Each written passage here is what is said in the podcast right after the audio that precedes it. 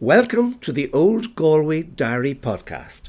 Each week, Tom Kenny and I, Ronnie O'Gorman, write a column in the Galway Advertiser. Before it goes to press, we contact each other and share what is filling the page that particular week. This podcast is that conversation. And I would add, we enjoy talking to you and would appreciate if you would give us a rate and review on the Apple Podcast app.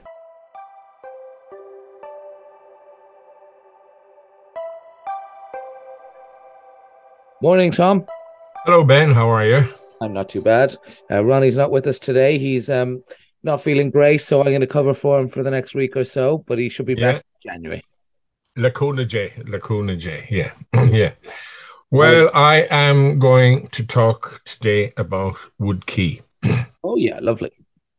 And the ma- the reason for this is because uh, Willie Henry, the indefatigable Willie Henry, has produced yet another book in a big long string of local histories that he has produced over the years.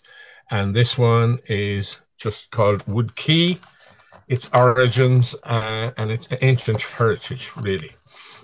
Yeah. Now, Wood Quay, we know today as a kind of an open space. but uh, in fact, if we go back to medieval times, Galway, the city was known as Streamstown Oh, uh, because that's what it was a whole series of the, the river was all divided up into uh, different rivulets and streams running through Galway. And in fact, the um, the area we know as Wood Quay in medieval times, it was just it was simply three islands. The largest of these was called St. Stephen's Islands Island, sorry. That's the place which is now occupied by Courthouse Square. Uh, the Franciscans had built their abbey there, the first abbey in 1296. Just think of that. It's a long, long time ago. And that island was linked to Abbeygate Street by a bridge. Some people referred to it as well as Ship Island.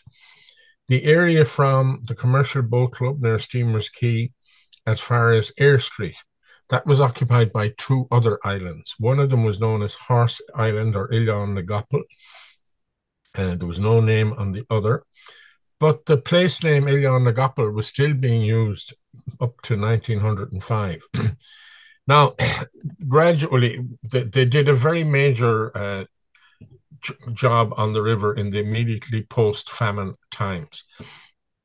They built, uh, well, they first of all cut out a lot of the streams. They banked the river on both sides and made it like a funnel instead of a whole lot of little streams running through the city.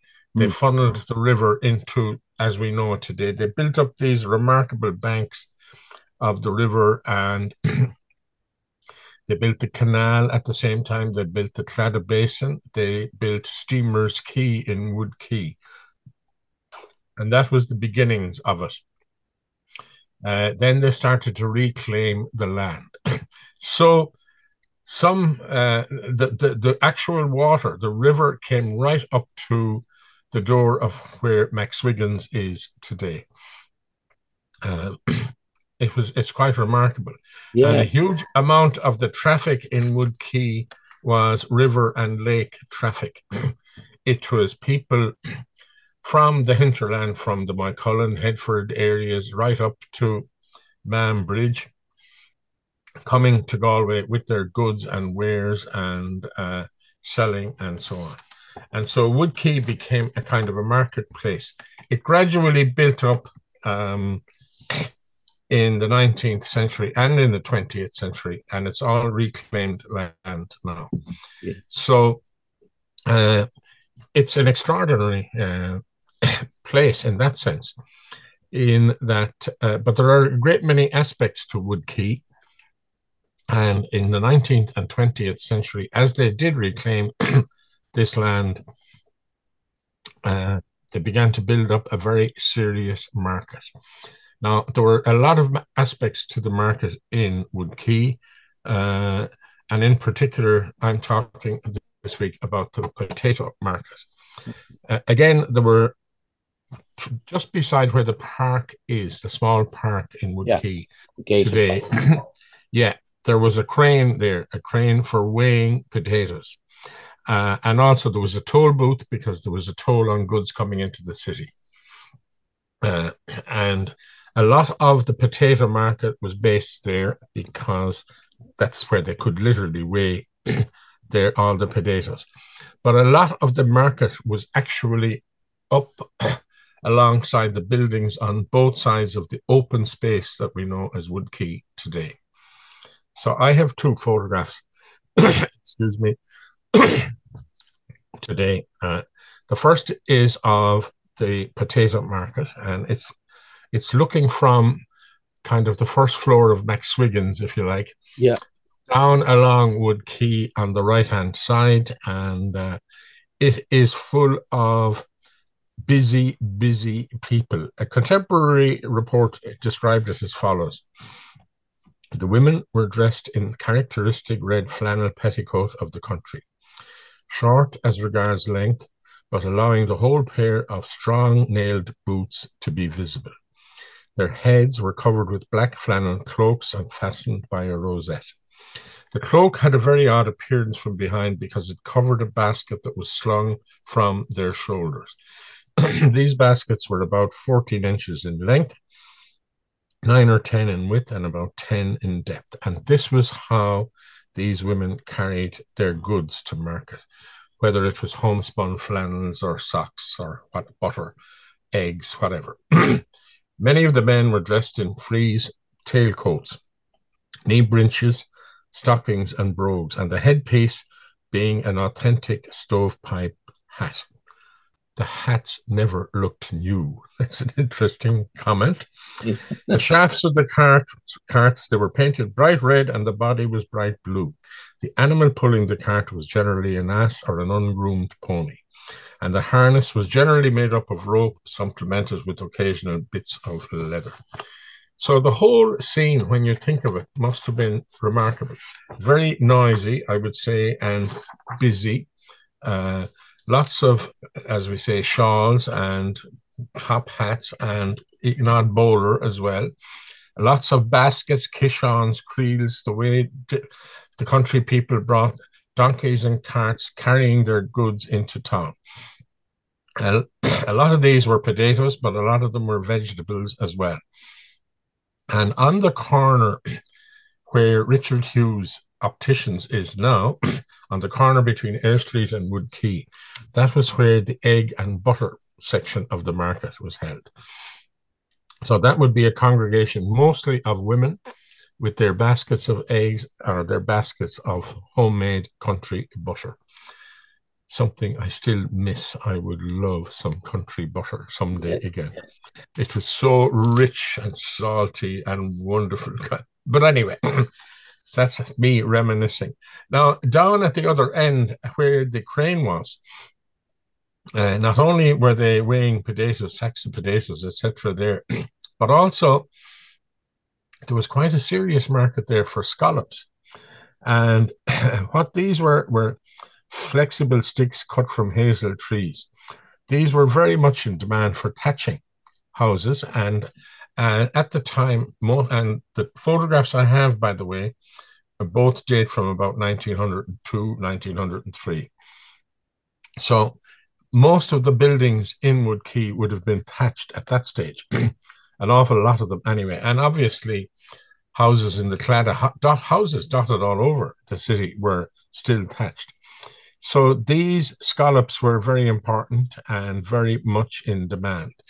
And the other thing that you would find at this section of the market was um, men who used to bring it basket makers. They would make creels or kishons or skips or baskets of all different shapes and sizes from willow. And these were all for sale to the public. So it was a very different place. It must have been very lively on market days. Yeah. I'm sure it took quite a bit of cleaning up after all the animals.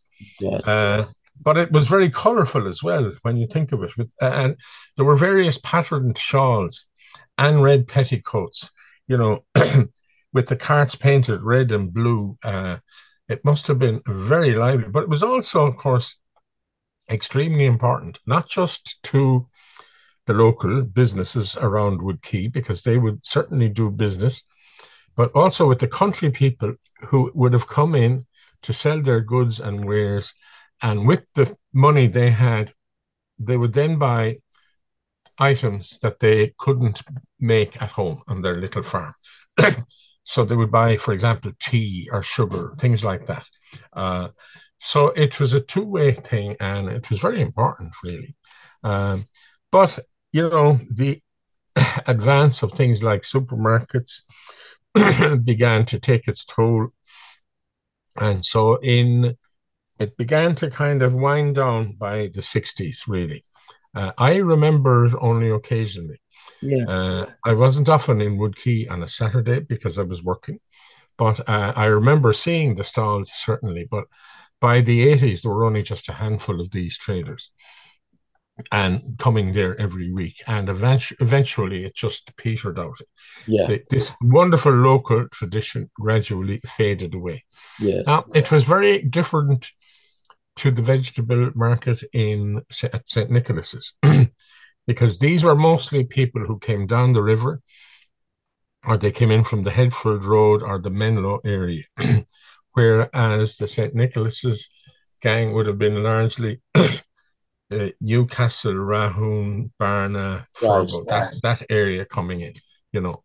But yeah. they were both very important, not just to the farmers and their wives who came in to sell their goods, but also to the local traders. And happily, the tradition in St. Nicholas's is still with us. It's wonderful. Yeah, definitely. It's wonderful. Yeah, particularly this time of year. It's, it's I was there last Saturday. It's lovely. Yeah, it is. There's always an atmosphere at Christmas. Yeah. It used to be quite different because um, they would have live turkeys and I, I and you bought your, yeah, you bought your turkey. It was a strung up on yes, on the gates of St. Nicholas. I don't know if that's a photo that has kind of incepted my mind to be a memory, but I do have vague memories of those turkeys across from um, the car park there being strung yeah. up. Oh yeah.